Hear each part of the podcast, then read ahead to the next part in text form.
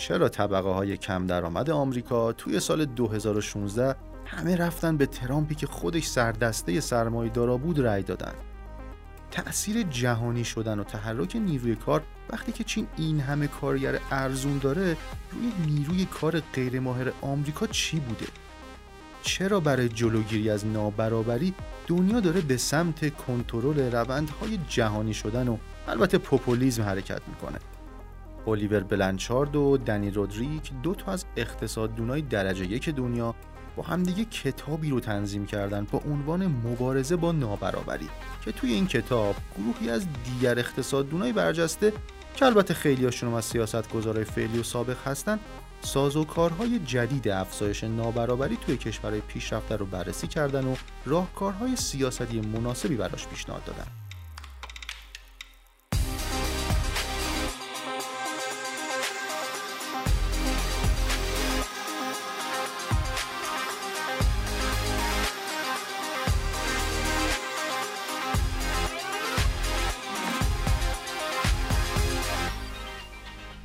سلام. به فارکست کتاب خوش اومدید جایی که ما هر بار تو اون به معرفی یکی از بهترین کتابای علمی جهان تو های مختلف از اقتصاد گرفته تا فیزیک و مدیریت و فلسفه می‌پردازیم و چکیدش رو تقدیم حضورتون می‌کنیم. این کتاب هایی که برای شما انتخاب کردیم از مهمترین عناوین تو حوزه خودشون محسوب میشن و بعضیاشون هم جوایز زیادی رو گرفتن. در هر قسمت از فارکست کتاب ما از یه استاد یا یه شخصیت علمی و یا کسی که در حوزه مربوط به موضوع اون کتاب شناخت تجربی و عملی داره دعوت می‌کنیم تا ضمن خانش اون کتاب برای ما این سایت ها و بهره هایی رو که کسب و کارها و جامعه امروز ما می‌تونن ازش منتفع بشن رو اشاره کنه. راوی این قسمت از فارکست کتاب دکتر مسعود نیدی از اقتصاددانهای برجسته کشور هستند ایشون تجربه طولانی در برنامه ریزی توسعه در ایران دارن و بحث فقر و نابرابری همیشه جز دقدقه های اصلی کاری و البته مطالعاتیشون.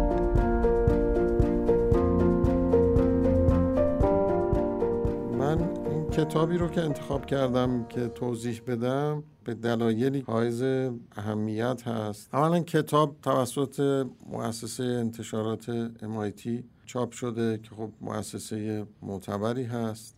این کتاب به وسیله دو نفر اقتصاددان خیلی برجسته گردآوری شده یعنی ادیتور هستن این دو نفر. اون چیزی که توجه من رو اول جلب کرد جدای از عنوان این دو نفر بودن که به عنوان گردآورندگان مقالات این کتاب اسمشون روی جلد کتاب بود. این دو نفر آقای بلنچارد هست و آقای رودریک. که خب بلنچارد یک اقتصاددان در حوزه اقتصاد کلان از افراد تراز اول محسوب میشه. کتاب بلنچارد فیشر علا رقم این که سال 1989 به عنوان تکست بوک پیشرفته اقتصاد کلان چاپ شده هنوزم که هنوزه جذابیت داره و شیوه نگارش کتاب و سطح کتاب خیلی به جالب و جذاب هست.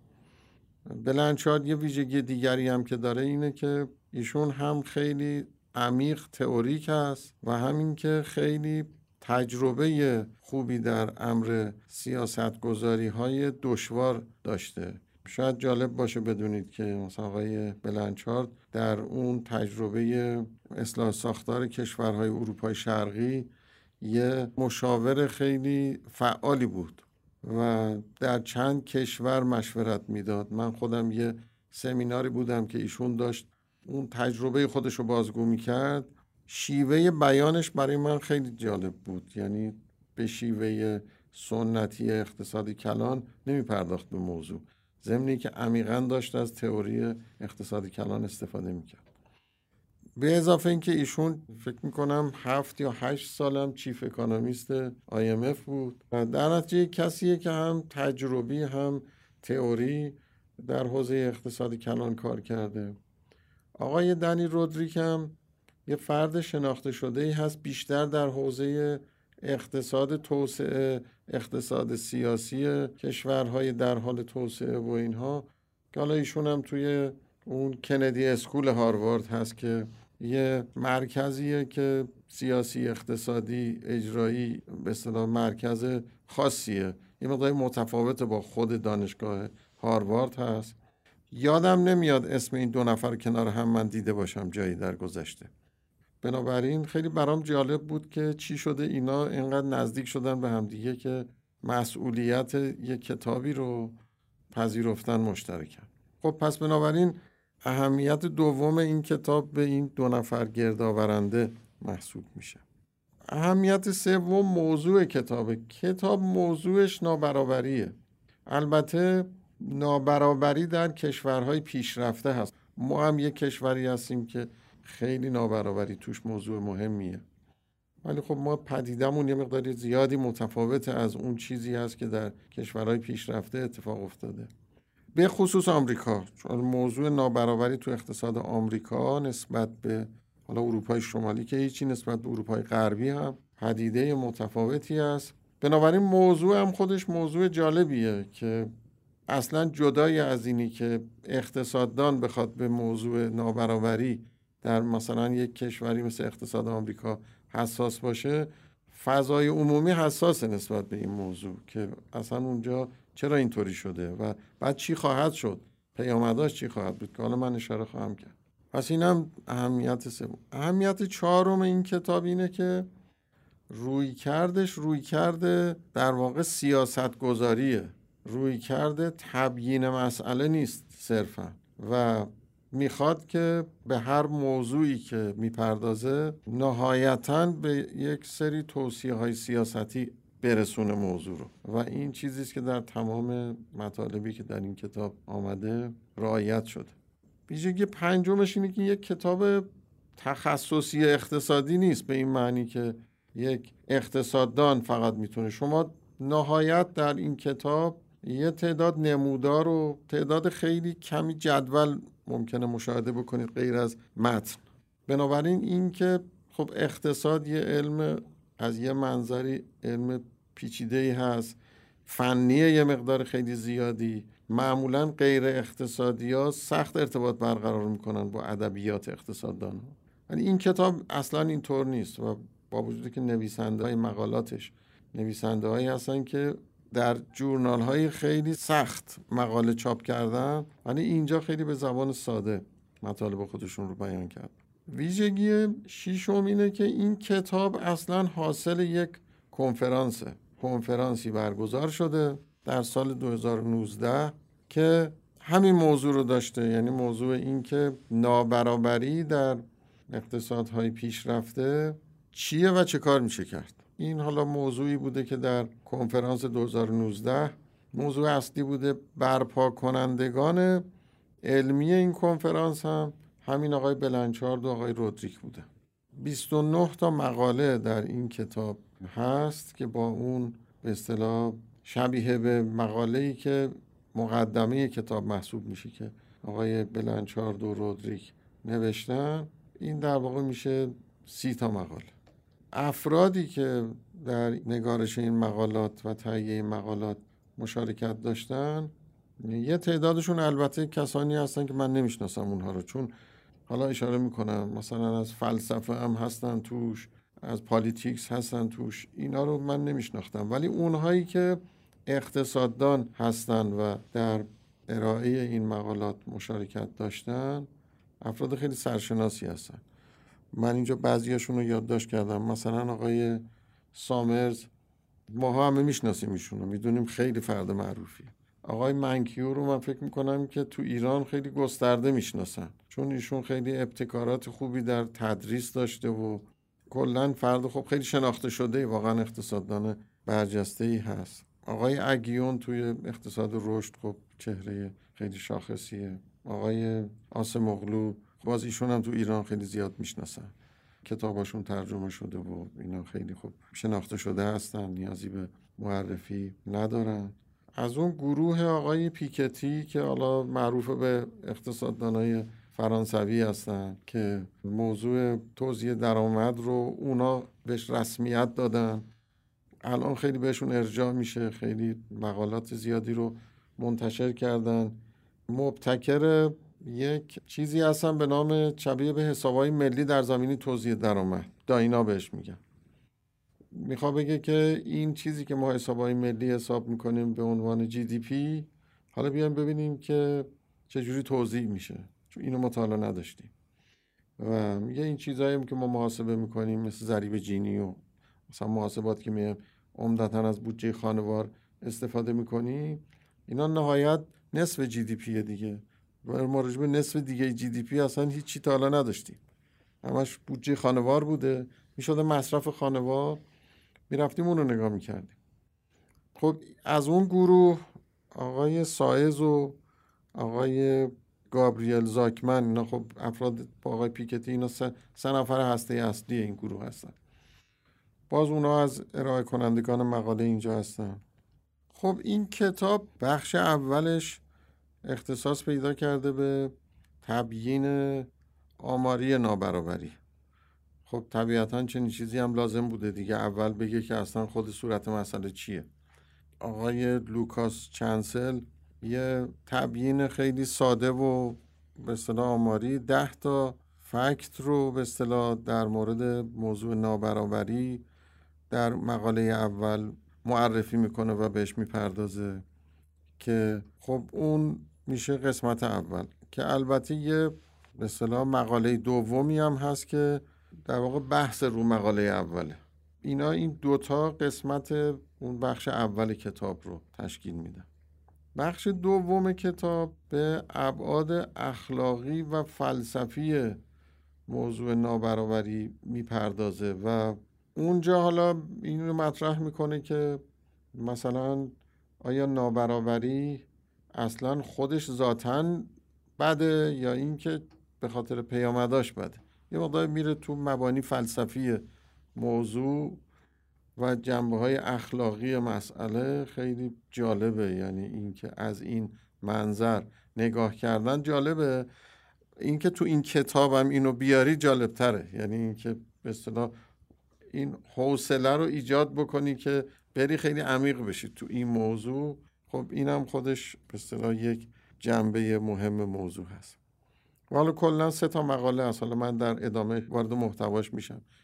بخش سوم ابعاد سیاسی نابرابری رو اشاره می‌کنه. حالا من توضیح خواهم داد. نکات خیلی جالبی اینجا هست که باز اینم سه تا مقاله تو این قسمت هست. بخش چهارم به موضوع سرمایه انسانی می‌پردازه و در واقع توضیح سرمایه انسانی.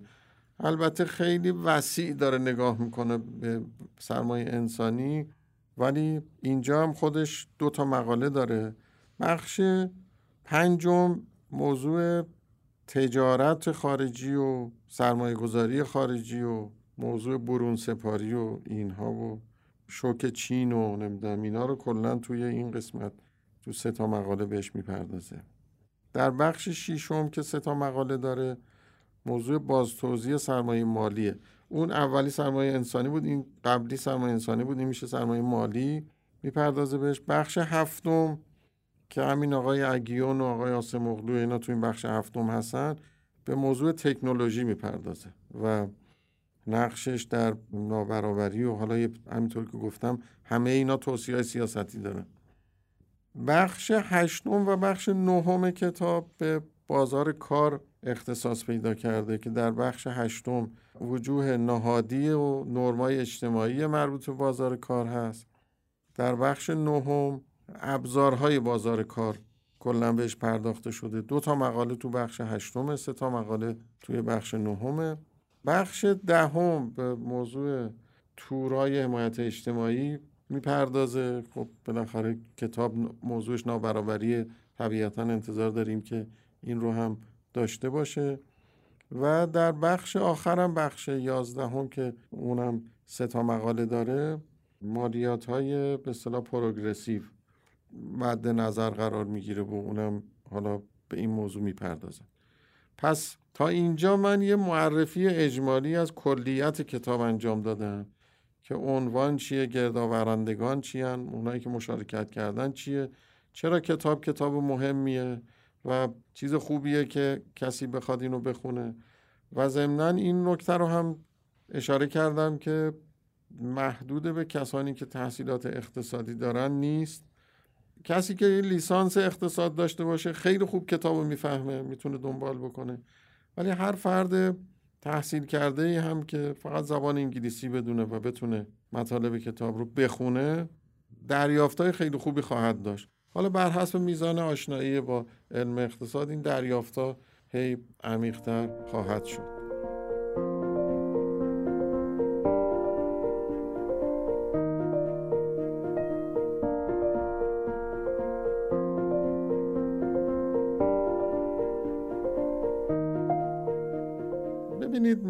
یک کسانی رو داریم که روی توزیع درآمد کار کردن. منظور کار رو کشورهای باز هم پیش رفته. و بازه های زمانی خیلی طولانی مدت رو مورد بررسی قرار دادن. و قبل از اینی که این نابرابری های اخیر بخواد مطرح بشه که حالا من بهش اشاره می‌کنم یه مشاهده خیلی جالبی رو که من اول بار که اینو خوندم خیلی تو ذهنم نشست و خیلی برام جالب بود. مال همین آقای کلدور بود. اصلا این واژه stylized fact و که ما زیاد استفاده می‌کنیم اصلا مبدعش ایشون بود. همین که مثلا میگن که نسبت توزیع درآمد بین سرمایه و نیروی کار یه عدد ثابتیه. بفرمایید. الان ما میگیم مثلا برای کشورهای پیشرفته از 100 دلار درآمد جدیدی که در اقتصاد ایجاد میشه 70 دلارش به نیروی کار می‌رسه 30 دلارش به سرمایه. حالا برخلاف اینکه ما میگیم کشورهای سرمایه داری ولی اینطور توضیح میشه.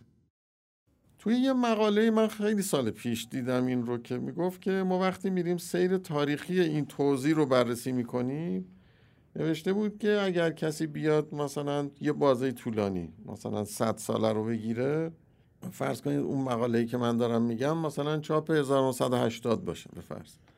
میگه من وقتی میایم یه بازه 100 ساله رو می‌گیریم و این توزیع بین سرمایه و نیروی کار بررسی می‌کنی شما فکر می‌کنی اگه کسی به شما نگه که مثلا چی شده این فاصله میری 100 سال اول نگاه می‌کنی آخر 100 سال نگاه می‌کنی فکر می‌کنی انقلاب شده. دقیقا همین واژه رو استفاده می‌کنی. یعنی که اون سهم نیروی کار و سرمایه برعکس شده.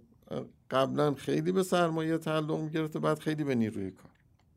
حالا این چیزی که بنابراین ما مشاهده می‌کنیم اینه که شما مثلا اگه برید همین چیزی که آقای لوکاس چنسل اولین مقاله این کتاب به صورت آماری بهش پرداخته اینه که میگه ما اگر سه تا مقطع رو در نظر بگیریم اوایل قرن بیستم بعد از جنگ دوم جهانی و بعد بیایم حالا توی این مثلا بگیرید 1990 به این طرف. سه تا وضعیت متفاوت توزیع درآمد رو ما مشاهده می‌کنیم. به این معنی که اون اول نابرابری خیلی زیاد بوده بعد از جنگ دوم جهانی نابرابری کم شده و بعد مجددا از 1900 و مثلا دیگه اواخر دهه 80 اوایل دهه 90 دیگه با یه سیر البته خب نسبتا تندی نابرابری افزایش پیدا کرد. ایشون اونجا حالا من اینو الان فقط دو سه تا عدد چندین البته گفتم ده تا فکت میگه فرصت نیست. یعنی هر کدوم از اینا رو میشه یه جلسه بهش پرداخت. من ناچارم گذرا عبور کنم دیگه. ایشون میگه که سهم یک درصد بالای در اروپای غربی و آمریکا مثلا 1980 8 درصد بوده. تقریبا اینا مساوی بودن. اروپای غربی لازه توزیع درآمد شبیه به هم بودن بعد میاد می‌رسه به همین سالهای اخیر. می‌رسه به در اروپای غربی به 11 درصد در آمریکا به 20 درصد. و سهم 50 درصد پایین از 20 درصد به 12.5 درصد کاهش پیدا می‌کنه. یعنی اینی که میگم درآمد بود به لحاظ ثروت اگر بخوایم بگیم میگه الان یک درصد بالای ثروتمند آمریکا معادل کل طبقه متوسط آمریکا الان درآمد داره. خب پس بنابراین با یک جامعه خیلی نابرابر ما مواجه هستیم. دیگه من این قسمت رو الان به لحاظ آماری دیگه ادامه نمیدم. فعلا در این حد می‌خواستم بگم که خیلی نابرابری الان زیاده در اقتصاد آمریکا. به لحاظ علم اقتصاد خیلی الان توجه زیاده. الان که میگم ظرف به خصوص 20 سال گذشته خیلی توجه زیاده. و برای من جالب بود که من همین به خاطر این کتاب رفتم یه ذره سرچ کردم. برام جالب بود که مثلا بلنچارد داره به این موضوع می‌پردازه. بعد دیدم ایشون نوشته که چون من خودم هم همیشه این تو ذهنم بوده که ما توی علم اقتصاد توزیع درآمد رو به اون صورت بهش نمی‌پردازیم. ما همیشه یه با میانگین کار می‌کنیم. میگیم که یه خانواری رو در نظر بگیریم. بعد حالا دیگه راجب اون صحبت می‌کنیم. راجب متوسط ها صحبت می‌کنیم. میانگین ها رو ما مد نظر قرار میدیم. ولی واقعیت که اون میانگینه وجود نداره. این یه توضیح داره. برعکس تو اقتصاد سیاسی خیلی ما تمرکز داریم اصلا روی این موضوع. بعد من دیدم که آقای بلنچارد میگه در اقتصاد کلان من فکر می‌کنم ما باید حالا زیادتر خیلی زیادتر بپردازیم به موضوع نابرابری. حالا پس ما الان متوجه شدیم که این یک اتفاق بزرگی بوده و به صورت یک روندی خودش رو نشون داره میده. اینجا من مایلم که به اون پاراگراف اولی که در مقدمه بلنچارد و دنی رودریک فقط البته یک خط نوشتن. من ایزر می‌خوام اونو توضیح بدم. چون یه نخ تسبیح این 29 تا مقاله است که همه رو به هم دیگه مرتبط می‌کنه. و اونم اینه که سه تا دلیل میشه ذکر کرد که نابرابری این شکل رو پیدا کرد. چون خب یه سوال اینه که اگر قبلا اون ترند بوده که نابرابری کم می‌شده پس یک نقطه چرخشی اتفاق افتاده تغییر جهت اتفاق افتاده. خیلی مهم میشه ما بدونیم چیه. خب نابرابری هم خیلی چیز مهمیه. پس باید بدونیم چه عواملی این شرایط رو به وجود آوردن. من برای که بخوام بگم چه عواملی این شرایط رو به وجود آوردن یک تاریخچه ای رو ذکر می‌کنم. همه ما می‌دونیم که بعد از انقلاب صنعتی یک تغییر بزرگی در سطح رفاه زندگی بشر اتفاق افتاد. با تمرکز خیلی زیاد روی کشورهای پیشرفته. کشورهای در حال توسعه بیشتر نقش تأمین کنندگان مواد اولیه و مواد معدنی و اینا رو داشتن. تکنولوژی و تولید و سرمایه گذاری و اینا تو کشورهای پیشرفته اتفاق میافته بنابراین خیلی نابرابری بین کشوری خیلی زیاد شد. این نابرابری که ما الان داریم صحبت می‌کنیم نابرابری درون کشوریه. هیچ جا راجع به بین کشوری ما کاری الان نداریم به این بحث. اون نابرابری بین کشوری خیلی زیاد شد و اینها همینطور رشدش ادامه پیدا کرد. بعد از جنگ دوم جهانی یک سیر سعودی رشد کشورهای پیشرفته به خودش گرفت. الان شما می‌دونید مثلا کشورهای آمریکا و اروپا و اینها اگر یه وقتی مثلا رشد 4 درصد داشته باشن میگیم که مثلا خیلی اتفاق مهمی افتاده. چی شده اینا 4 درصد رشد؟ ولی اون موقع بعد از جنگ دوم جهانی اینا تا یه مدتی رشدهای بالا داشتن. تا بعد خوردن به این داستان افزایش قیمت نفت و رکود تورمی دهه هفتاد. ولی تا قبلش خیلی رشدهای بالایی داشتن. خب انباشت سرمایه در این کشورها خیلی زیاد شد.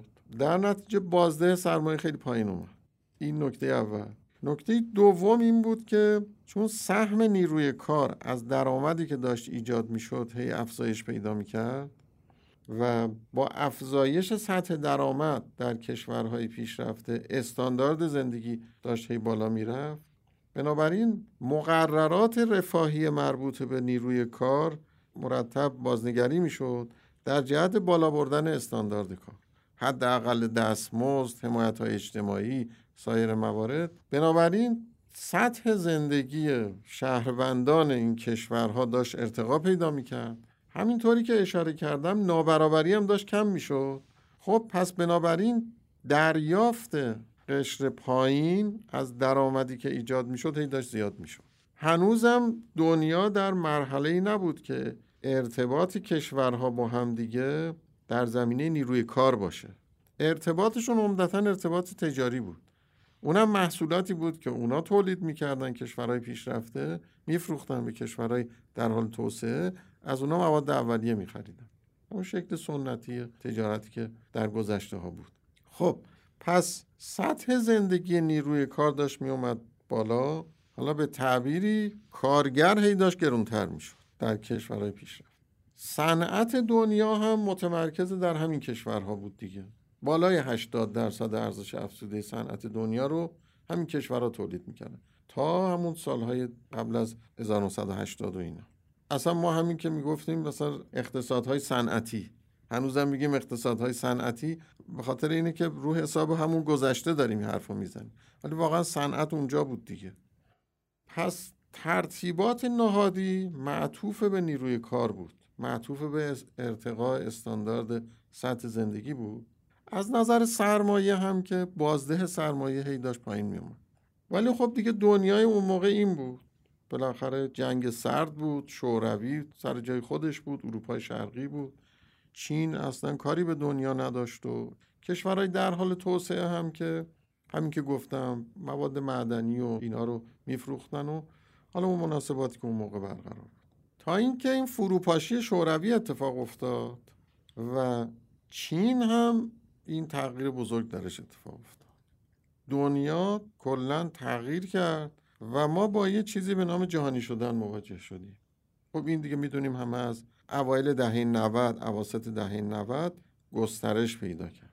حالا شما در نظر بگیرید کشورهایی که نیروی کار گران استاندارد زندگی بالا و صنعت هم متمرکز در اونجا یه دفعه یک کشوری با یه میلیارد و 300 400 میلیون نفر جمعیت خودشو وارد بازار کار جهانی می‌کنه. یعنی یه شوک عرضه نیروی کار به اقتصاد جهانی با وارد شدن چین. نه از این جهت که کارگر چینی بخواد بره آمریکا کار بکنه از این جهت که سرمایه آمریکایی بیاد چین. چون سرمایه اونجا بازدهش پایین بود ضمنا می‌خواست کارگرم به کار بگیره دستمزد خیلی بالا باید می‌داد. خب دنیا شد یه جاده صافی. بنابراین من الان فعلا در توضیحاتم هیچ تاکید رو شوروی و اروپای شرقی ندارم مثلا مطلق اما اون اتفاق بزرگی بود که سرمایه آمریکایی بتونه بره چین و خب بازده خیلی بالایی اونجا داشته باشه. حالا نتیجه چی شد؟ این چیزی شد که بهش میگن چاینا شاک شوک چین. حالا دیگه اونجا هفتاد درصد درآمد به نیروی کار تعلق می‌گرفت تو اقتصاد آمریکا. حالا این وقتی میاد توی اقتصاد چین با کارگر ارزان چینی سرمایه میاد قرار می‌گیره محصولی که تولید می‌کنه اون دیگه خیلی قدرت رقابتش میره بالا نسبت به محصولی که در آمریکا داره تولید میشه. چه اتفاقی میفته؟ اتفاقی که میفته اینه که سرمایه از اقتصاد آمریکا میره چین. حالا صاحب سرمایه کیه؟ همونی که تو آمریکا سرمایه داره. یعنی کی منتفع میشه از این قضیه؟ کی متضرر میشه؟ کارگری که در کارخانه تلویزیون سازی تو آمریکا داشته کار می‌کرده کارگر ساده. چون کارگر ساده چینی الان تو چین جایگزین این شده دیگه. ولی اون صاحب سرمایه وقتی که سرمایه گذاری می‌کنه توی چین سرمایهش رو برمیداره مال خودشه دیگه. پس این الان داره یه نابرابری رو برای ما ترسیم می‌کنه. ناشی از جهانی شده. پس اتفاق اول جهانی شدنه که میفته. منتها این روی یه چیزی سوار شده که میشه اون توضیحات قبلی من که میشه ترتیبات نهادی که در کشورهای پیشرفته در جهت ارتقاء سطح زندگی و حمایت از نیروی کار شکل گرفته بود. پس این در واقع میشه دو تا پدیده. ترتیبات نهادی به اضافه جهانی شده. حالا می‌رسه اتفاق سوم. اتفاق سوم موضوع تکنولوژیه. حالا چه من بخوام تکنولوژی رو ربطش بدم به همون ترتیبات نهادی؟ چه ربطش ندم؟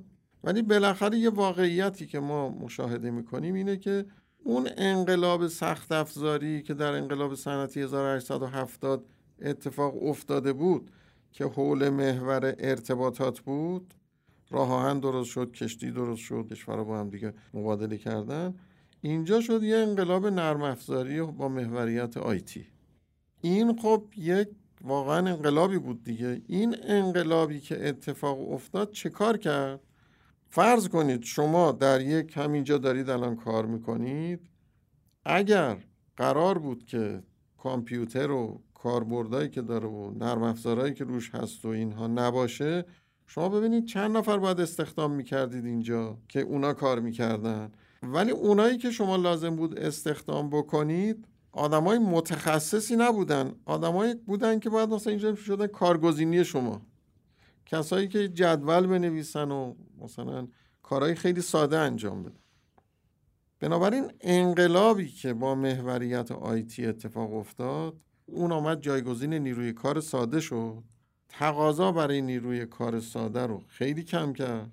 تقاضا برای نیروی کار متخصص رو خیلی بالا برد. کسی که تخصص کامپیوتر داره و این بنابراین شکاف دستمزد اینجا افزایش پیدا می‌کنه دیگه. یعنی دوباره اینجا بازنده کیه؟ بازنده باز نیروی کار ساده است. این ربطی به چین و اینا نداره. یه اتفاق دیگه ایه. ولی وجه اشتراک اینا همه چیه؟ در اینه که اون نیروی کار ساده دیگه الان تقاضا نداره. ولی نیروی کار متخصص برعکس اتفاقا تقاضا داره و دستمزدای بالاتر هم باید بهش بپردازن تا جذبش بکنن. پس دوباره این میشه یه شکاف دستمزد. من به طور ضمنی در توضیحات خودم سه گروه رو الان متمایز کردم. نیروی کار ساده نیروی کار متخصص صاحب سرمایه. صاحب سرمایه از اون فرایند جهانی شدن منتفع شد. نیروی کار متخصص از انقلاب تکنولوژی منتفع شد. نیروی کار فقیر از هر دو متضرر شد.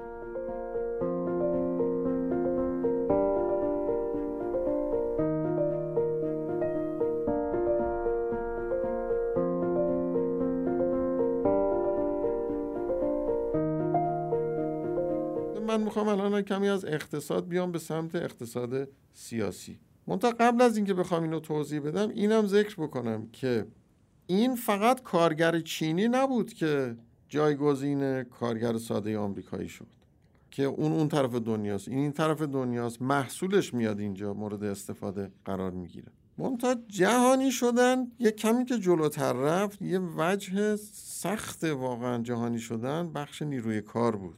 وجه سادش سرمایه بود. در اون وجه سختش یواشاش راه باز شد. طوری که کارگر ترکیه‌ای بره آلمان کار بکنه کارگر مکزیکی بره آمریکا کار بکنه و این جریان برقرار بشه. این دو تا ریشه داشت. یک ریشش اقتصادی بود یک ریشش فرهنگی بود. ریشه اقتصادیش همینایی که من گفتم. یعنی کارگر ارزانتر کارگر مکزیکی میره تو کارخونه کار می‌کنه که کارگر آمریکایی داشته کار می‌کرده. میگه من شما به این چقدر داری میدی؟ من نصف اینو به من بدی کمترم بدی کار می‌کنم. خب اون میاد اینو استخدام می‌کنه دیگه. پس کارگر آمریکایی بیکار میشه. یا کارگر ترک میره تو آلمان کار می‌کنه همینجور میشه. پس یه قسمت اقتصادیه. اما جهانی شدن یه وجه فرهنگی هم داشت و اون ارزش های فراکشوری موضوعیت پیدا کرد که انسان به عنوان انسان حق داره هر جای دنیا می‌خواد کار کنه بتونه کار بکنه. این اصلا بحث فرهنگیه بحث اقتصادی نیست. جهان وطنی این که شما ارزش های انسانی ایجاب می‌کنه که اگه تونستی بری جایی نباید محدودت بکنه کی گفته که این محدوده جغرافیایی متعلق به ماست؟ خب این یک داستان فرهنگی داره. این هم طرفدارای خاص خودشو داره که لزوما بحث اقتصادی ندارن. ولی اینا به دنبال جهانی شدن اومد. خیلی از قبل بوده ولی حالا دیگه موضوعیت عملی پیدا کرد که اتفاق بیفته کی پیش قراول اینا بود؟ آمریکا. که اکثر این موافقت نامه های جهانی و نمی‌دونم اینا با محوریت همین بود که این دوتا موضوع رو داشت حمایت می‌کرد و پشتیبانی می‌کرد. تا اینکه ما رسیدیم به این داستان نابرابری بزرگی که حالا توضیح دادم که اتفاق افتاد. و از اینجا من میام تو اقتصاد سیاسی. قشر متوسط که میشه همون نیروی متخصص الان دیگه علائقش از قشر فقیر دیگه فاصله گرفته. قبلا اگر قبل از این داستان ما نگاه می‌کردیم ممکن بود یه انتخاباتی تو آمریکا برگزار بشه. قشر فقیر و متوسط یه طرف قرار بگیرن قشر ثروتمند یه طرف قرار بگیره این قشر متوسط اینکه کدام سمت این دو طیف بره خیلی تعیین کننده چون تعیین کننده انتخابات ها قشر متوسطه. قشر متوسط از قشر فقیر فاصله گرفت. قشر فقیر دید که دیگه تو انتخابات ها قشر متوسط اینو نمایندگی نمی‌کنه. بنابراین می‌خواست که برای خودش یه چیزی پیدا بکنه یه متولی پیدا بکنه که از علایقش حمایت بکنه. پس الان قشر فقیر که بازنده انقلاب تکنولوژی بوده بازنده جهانی شدن بوده ناراضی بزرگ میشه در آمریکا و در اروپای غربی. منتها همینطور که گفتم با شدت بیشتر تو آمریکا. و دنبال کسانی میگرده که قاعده بازی رو تغییر بده. میگه با این قاعده بازی که ما داریم جلو میریم من بازندم. تغییر مبنایی قاعده بازی یعنی جهانی شدن رو بیاد مورد چالش قرار بده. نه اینکه بگه من مالیات بیشتر بگیرم. قبلش چی بود؟ قبلش تعارضاتی که بود تعارضات فقیر و غنی بود. یعنی قشر ثروتمند در مقابل فقیر. چپ و راست و اینا بود دیگه. حالا الان فقیر آمریکایی با فقیر مکزیکی رقیبه. فقیر آمریکایی با کارگر چینی رقیبه. پس الان داره نگاه می‌کنه به مناسبات جهانی. دنبال کسانی میگرده که بیان بازی رو به هم بزنن کلا. و بگن که اصلا کی گفته که مکزیکی باید بیاد اینجا کار بکنه؟ چرا ما باید سرمایه‌مون انقدر راحت بره توی چین؟ بخواد بره کار بکنه. این فقط با پوپولیزم حاصل میشه نه با مناسبات متعارف. فقط پوپولیستا هستن که می‌تونن این شهامت رو داشته باشن که بیان بازی رو به هم بزنن. بقیه تو همون قواعد بازی بازی می‌کنن. فقط پوپولیستا هستن که می‌تونن قواعد رو به هم بزنن. بیاد چی بگه؟ بیاد بگه به کارگر آمریکایی بگه ببین این کارگر مکزیکی آمده کار تو رو گرفته. این چینه که آمده صنعت ما رو خوابونده. صنعت ما تعطیل شده رفته توی چین قرار گرفته. این ظاهرا میشه پوپولیسم چپ. ولی پوپولیسم چپ اینجا کار نمی‌کنه چون پوپولیسم چپ باید از غنی بگیره به فقیر بده. این یه پوپولیستی می‌خواد که خارجی رو محدود بکنه داخل. این یه تضاد دیگریه اون تضاد فقیر و غنی نیست. میشه پوپولیسم راست. پدیده ای که ما مشاهده می‌کنیم در اروپا و در آمریکا.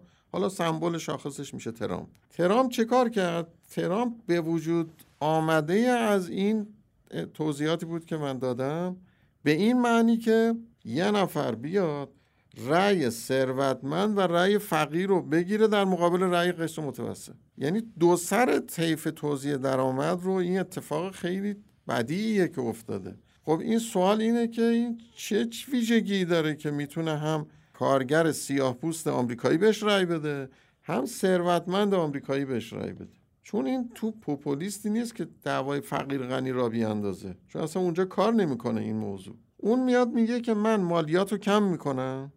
پس داره رأی ثروتمند رو می‌گیره. میگه بازی بیرونی هم به هم می‌زنن. کارگر آمریکایی تو باید شغلت مال خودت باشه. کی گفته کارگر مکزیکی باید بیاد؟ کی گفته چین باید بیاد سرمایه ما رو ببره؟ خب میشه به هم زدن مناسبات بین المللی. میشه ترام و شما ملاحظه کردید که علیرغم تمام این آشفتگی هایی که ظرف این چهار سالی که ترام رئیس جمهور بود اتفاق افتاد در دور دوم خیلی نزدیک بودن رأی ترامپ و رأی بایدن. نشون میده که این موضوع مهمیه در داخل اقتصاد آمریکا. پس اینکه این کتاب آمده به این موضوع می‌پردازه که موضوع نابرابری موضوع مهمیه و اینکه یه سمت تیم پیکتی هستن یه سمت منکیو الان تو این کتاب آمدن مشارکت می‌کنن به خاطر اینکه می‌بینن که یه دفعه یه اتفاقی افتاد تو اقتصاد آمریکا. که این اتفاق نگرانی های فراتر از این اختلاف بین اقتصاددانا در این حد رو به وجود آورده و داره اصلا تمام بازی جهانی رو به هم می‌زنه. در حالی که خب یه راه های دیگری برای این موضوع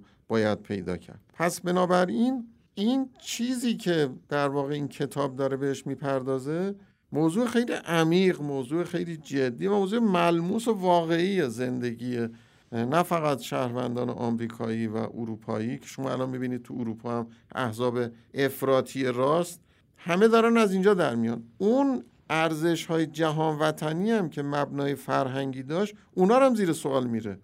میگه که کی گفته اینجوریه در حالی که مثلا کارگر مکزیکی رو میگه بیگانه. و خب این ادبیاتی نبوده که قبلا به این صورت استفاده بشه. اینکه میگه ما میدین یو اس ای باید اینو ترویج بکنیم فرهنگی یه مقدار زیادش. پس یک جریانی داره راه میفته که این جریان ممکنه که خطرات زیادی داشته باشه. پس اینکه این کتاب داره به این مسئله می‌پردازه موضوع خیلی خیلی مهم موضوع خیلی واقعی مسئله خیلی ملموس و عینی هست که مورد توجه قرار می‌گیره. حالا من اگه بخوام تعدادی از اینا رو توضیح بدم برای شما. اون جایی که راجع به فلسفه این موضوع صحبت می‌کنه همینطوری که اشاره کردم میگه که آیا نابرابری به ذاته چیز بدیه؟ یا به خاطر این پیامدهایی که الان صحبت کردیم چیز بدیه؟ خب این یه بحث خیلی مبناییه. یه چیز جالبی هم که من دیدم موضوع بود که خودم روش خیلی قبلا فکر کرده بودم دیدم خیلی آدم ارتباط برقرار می‌کنه می‌بینه اون مطلب رو داره بهش می‌پردازه. این که خب شما ممکنه نابرابری در یه جامعه زیاد بشه ولی فقر کم بشه. میشه دیگه. ما این فقر و نابرابری رو از با هم استفاده می‌کنیم فکر می‌کنیم هر دوی خیلی یه چیزی. ولی واقعا ممکنه نابرابری زیاد بشه ولی فقر کم بشه. یعنی اونی که ثروتمنده اون بیشتر ثروتمند بشه دیگه ولی فقر کم بشه. ممکنه از نابرابری کم بشه و فقر زیاد بشه. خب پس این چهار حالت ممکنه اتفاق بیفته تو اینها. اینجا سوال می‌کنه میگه اگه فقر رو کم کردیم و نابرابری زیاد شد بازم شما مشکل دارید پس می‌خواد چیکار کنه؟ می‌خواد این به تنهایی اینو بیاره بیرون بذاره زیر ذره بین. می‌خواد اون مخاطب رو در جایی قرار بده که بگه که این اشتباه رو نکن فقر و نابرابری دو تا چیزه. شما من اول خیالت راجع به فقر راحت کنم. من اگر اومدم یه سیاست هایی در پیش گرفتم که فقر رو از بین می برد شما مشکلت حله؟ یا بازم همچنان نگران نابرابری هستی؟ که میگه هستیم. یه واقعیت یک جامعه به نابرابری حساسه. که حالا یه چیزی به نام حس نابرابری هم با خود نابرابری باز اینا متفاوته. ولی این نشون میده حساسیت نسبت به نابرابری وجود داره. پس اونجا داره میاد به این موضوع می‌پردازه که پس این ذاتا ما باید به این مسئله توجه بکنیم. توی اون مقاله ای که به سیاست و موضوع نابرابری می‌پردازه اشاره به این مسئله می‌کنه که در واقع این آرایشی که از توزیع درآمد در یک اقتصادی مثل اقتصاد آمریکا ایجاد شده این رو ما فارغ از اینی که چی این شرایط رو به وجود آورده نمی‌تونیم به چگونگی مثلا حلش بپردازیم. حالا اون از منظر سیاسی میاد میگه که این یک تعادل اقتصاد سیاسی این شرایط. یعنی بالاخره اون یک درصدی که ما داریم میگیم که این مثلا منابع و اینا رو داره از قدرت بیشتری برخوردار بوده که به اینجا رسیده. یعنی میگه که یه معلفه سیاسی داره این شکل توزیع درآمدی که ما داریم الان مشاهده می‌کنیم. و ما فارغ از اون نمی‌تونیم به حل این مسئله بپردازیم. توی این مقاله بنابراین به این می‌پردازه که این توزیع درآمد یک ما ازایی در نظام سیاسی داره. و توزیع قدرت سیاسی با توزیع قدرت اقتصادی اینا با همدیگه هماهنگی داره و این یک تعادل اقتصاد سیاسیه این شرایطی که به وجود آمده. و بنابراین میگه که همینطور که توزیع درآمد خیلی متمرکزه توزیع سیاسی هم به سمت تمرکز میره. همین که قطبی شدن. توجه داشته باشید که من شما رو حالا اینو من از همون یافتهای خودم دارم میگم. مشاهدات خودم دارم میگم. شما ببینید مثلا فکر می‌کنم از زمان شاید کلینتون به این طرف وقتی که انتخابات ها برگزار می‌شد تو آمریکا خیلی آراء چیزا به هم نزدیک بود. اینقدر قطبی نشده بود. خب ولی الان خیلی قطبی شده دیگه. میگه این قطبی شدن سیاسی با اون قطبی شدن توزیع درآمد یک سازگاری داره یک همخانی داره. بنابراین در این مقاله فقط داره به دشواری این موضوع میگه خیلی ساده نگاه نکنیم به این مسئله که فکر بکنیم. حالا بیایم بگیم که چون حالا بعدا تو مقالات دیگه میگن مالیات چجوری گرفته بشه چیزای دیگه چی باشه. میگه اینو شما باید ببینید که خب چی شده که اون مالیات ها گرفته نشده؟ و بعد میگه این یه چیزیه که خودش خودش رو تشدید می‌کنه دیگه. یعنی بنابراین داره به دشواری های سیاسی این موضوع اشاره می‌کنه. توی اون مجموعه مقالاتی که به موضوع تجارت خارجی و همین شوک چین و سایر موارد داره می‌پردازه که خب آقای آتر یه آدم خیلی ایشون دو تا مقاله تو American Economic Review داره یه مقاله تو Quarterly Journal of Economics داره راجع به همین شوک چین. بنابراین این آدم خیلی سرشناس و اصطلاح متخصصیه در این حوزه. همین موضوع رو داره تبیین می‌کنه که بالاخره این شرایطی که به وجود آمده یه چنین تبعاتی داشته. حالا میاد البته در مقاله دوم اروپا رو با آمریکا مقایسه می‌کنه و تجربه آلمان رو در مواجهه با موضوع مهاجرت نسبت به تجربه آمریکا مقایسه می‌کنه و بیشتر توضیح میده که حالا مثلا مدل اروپاییش انگار بهتر کار کرده در مقایسه با مدل آمریکایی.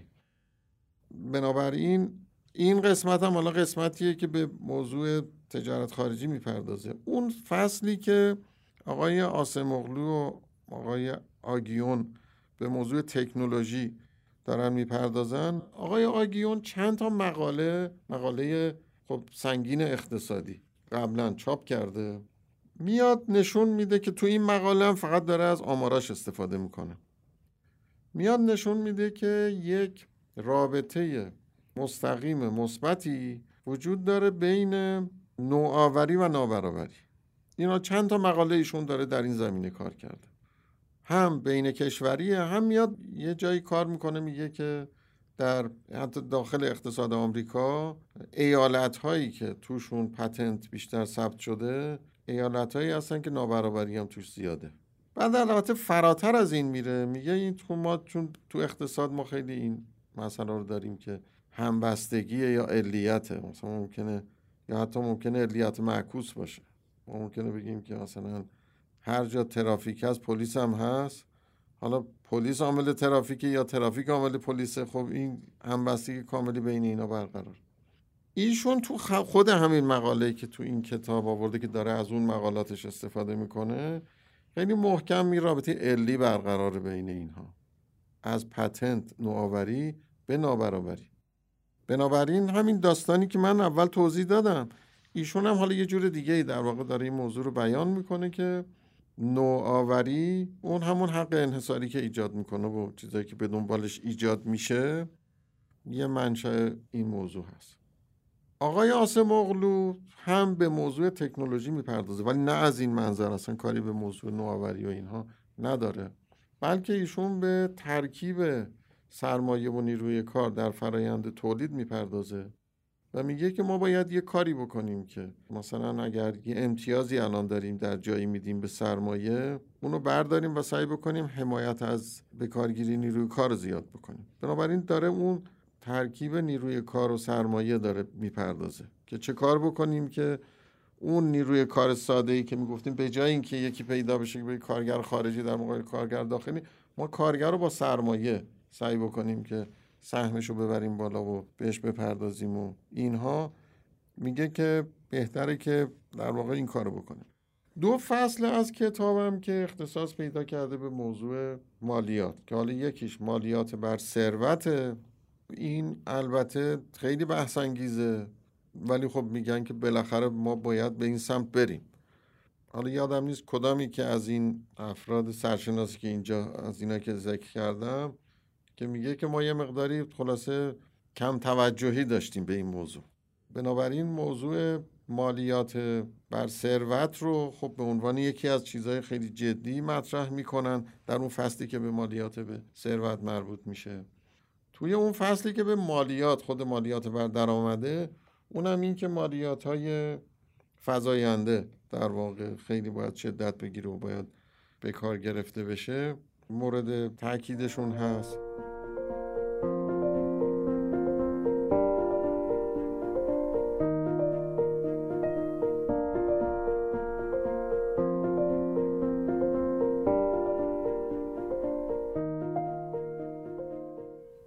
اگر بخوام جمع بکنم کل این مطالبی رو که عرض کردم یه قسمتش اینه که اونا میان دارن برایند مطالب رو میگن. همینطوری که گفتم خودش این یه مقاله ایه خود این مطلب اینها. چون واقعا این یه ماتریسی رو اینا تعریف می‌کنن که این ماتریس رو شما تو هیچ کدوم از اون 29 مقاله نمی‌بینید ولی انگار روح اینا رو همه رو خارج کردن آوردن گذاشتن تو این ماتریسی که توضیح میده. میگه که ما به لحاظ سیاست گذاری بیایم سه مرحله رو نسبت به تولید تعریف بکنیم. یکی قبل از تولید یکی هین تولید یکی پس از تولید. میگه ما بیایم اینو سه مرحله تقسیم بکنیم. بعد یک سیاست هایی رو برای مرحله پیش از تولید در نظر بگیریم. یک سیاست هایی برای هین تولید یک سیاست هایی برای پس از تولید. پس این میشه یه سمت این ماتریس. پس شد سه تا خونه دیگه. قبل از تولید هین تولید پس از تولید. بعد حالا یکی هم روی کرد دوم به سیاست گذاری که اونم با سه تا معلفه داره. اینه که سیاست هایی که معطوف به قشر فقیره سیاست هایی که معطوف به قشر متوسطه سیاست هایی که معطوف به قشر ثروتمنده. پس این میشه یه ماتریس سه در سه. که میگه حالا ما حالا می‌تونیم الان بیایم بگیم که توصیه های سیاستی رو همه رو می‌تونیم بریزیم توی این ماتریسه برایند کل کتاب می‌خواد توضیح بده. به عنوان توصیه های سیاستی. میگه در مرحله قبل از تولید مجموعه مطالبی که اینجا گفته شده اینه که به تجهیز و تقویت توانمندی های نیروی کار مربوط میشه. آموزش سلامت چیزایی که در واقع یه کاری بکنه که بهرهوری اون کسی که میاد تو فرایند تولید وارد میشه اون ارتقا پیدا بکنه. تو حین تولید میگه اون چیزی که دیگه الان حالا هرچی بوده دیگه الان آمده داره دیگه تو تولید داره کار می‌کنه. اونجا سیاست های حداقل دستمزد باید خیلی مورد توجه قرار بگیره. که اون فرد فرض بر اینه که با بهرهوری که تجهیز شده وارد فرایند تولید شده. حالا ما هم کاری که می‌تونیم بکنیم اینه که یک کفی براش تعریف بکنیم که اون کف پایین نباشه. در پس از تولیدم میشه همین تورای حمایت اجتماعی و پرداخت های انتقادی و سایر موارد و اینها.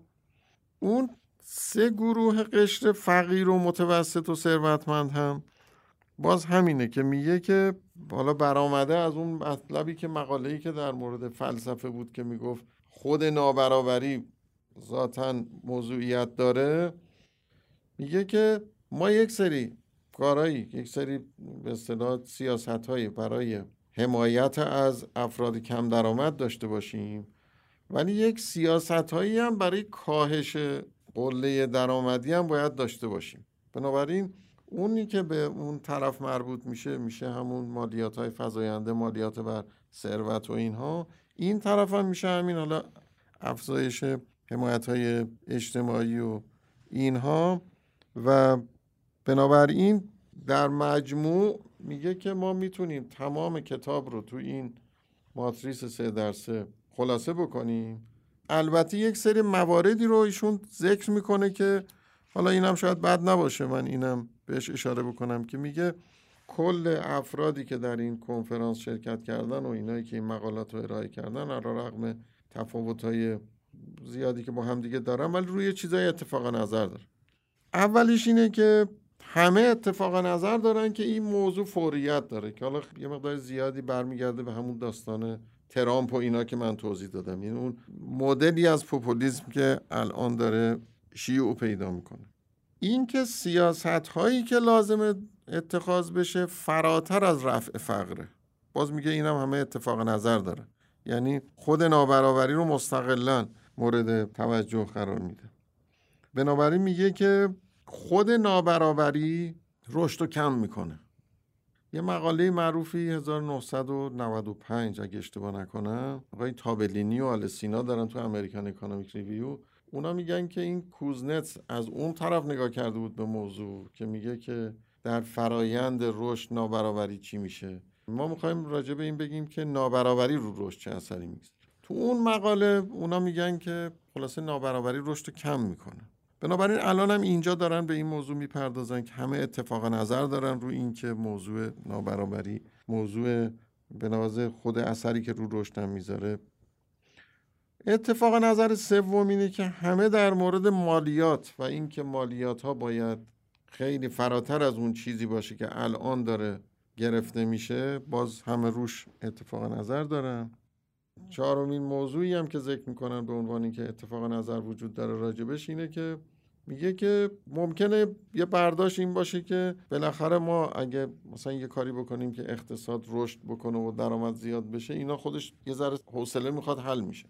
ولی اینا میگن که همه اتفاق نظر دارن که یک سری اقدامات مستقیم دولت ها رو لازم داره. نه غیر مستقیم. غیر مستقیم و سر جای خودش هست. ولی یک سری اقدامات مستقیم دولت ها رو نیاز داره. این حالا میشه خلاصه در واقع مطالبی که اینا گفت. من فقط آخرش یه اشاره هم بکنم. یه جور ربطی هم به شرایط خودمون بدم. و اونم اینه که ما البته اون محاسبات داینای آقای پیکتی و اینها رو هنوز نداریم در مورد ایران. هرچند اونها یه برآوردهایی راجع به اینجا کردن. ولی همینایی که الان هست داره نشون میده که نابرابری در کشور ما شبیه به نابرابری آمریکاست. از نظر کمی.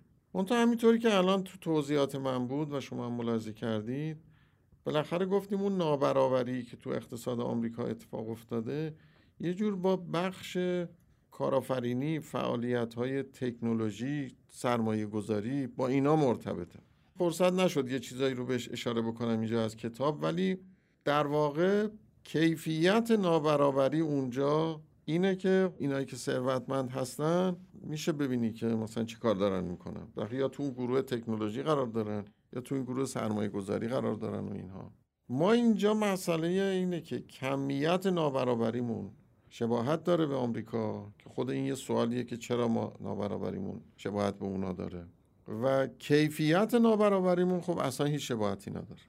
بنابراین شما اگر مثلا فرض کنید که یه جوان 20 ساله ای رو یا کوچیکتر می‌بینید که مثلا پشت یه ماشینی اینجا نشسته که چند میلیارد تومن قیمت چه معادل مثلا یه آپارتمانیه به فرض نشسته پشتش و داره بیمهابا رانندگی می‌کنه شبیه به اینو تو کشورهای دیگه شما مشاهده نمی‌کنید واقعا. یعنی این ماشین رو یه نفر بین 50 تا 60 سال اونجا سوار میشه که خودش یه فرایندی رو طی کرده در واقع به لحاظ درآمد و سایر موارد و اینها. و می‌دونه که اگه اینو بده دست بچهش مثلا بخواد رانندگی بکنه خب این هزینه فرصتش خیلی بالاست. بنابراین این که اینجا اصلا چه شرایطی هست که اینو به وجود آورده این خب ضمن که ما لازمه همه این مطالب رو یاد بگیریم بدونیم فرهنگش رو ترویج بکنیم. موضوع همین کاری که این مجموعه نویسندگان اینجا کردن که از طریق مشارکت چهره های شاخص اقتصاد در این کنفرانس در واقع یه جور توجه رو دارن جلب می‌کنن توجه عمومی رو دارن جلب می‌کنن نسبت به این موضوع. ما باید اینا همه رو یاد بگیریم بدونیم بخونیم فرهنگش رو ترویج بکنیم. ولی اون تازه برای ما میشه اول راه. مال اینا میشه آخر کار. در واقع میشه اینکه حالا خودش هم گفته گفته ما اینایی که میگیم action plan نیست. ولی خب بالاخره توصیه های سیاستی. ولی ما اینجا باید خب تازه حالا بیایم راجع به اون عواملی که ما رو متمایز می‌کنه کار بکنیم توضیح بدیم و اینها که حالا میشه مسئولیت هایی که خود ماها جداگانه باید ایفا بکنیم و کمک بکنیم که اینجا هم این مسئله به این بزرگی که وجود داره بهتر شناخته بشه بهترم بشه باش برخورد کرد به نظرم روایت دکتر مسعود نیلی از روندها و سیاستهای جدید مرتبط با نابرابری در کشورهای پیشرفته بسیار آموزنده و گویا بود. آقای دکتر بسیار ممنونم ازتون. از شما هم ممنونم که در این اپیزود فارکست کتاب با ما همراه بودید. فارکست کتاب تو استودیو دانشگو طراحی و تولید میشه. دکتر محمد امین نادریان سردبیر این محصول هستند و دکتر فرهاد نیلی و دکتر فرشاد فاطمی نظارت علمی و برنامه ریزیشو بر عهده دارند. خانم دکتر هستی ربی هم تهیه کننده این اثر هستند.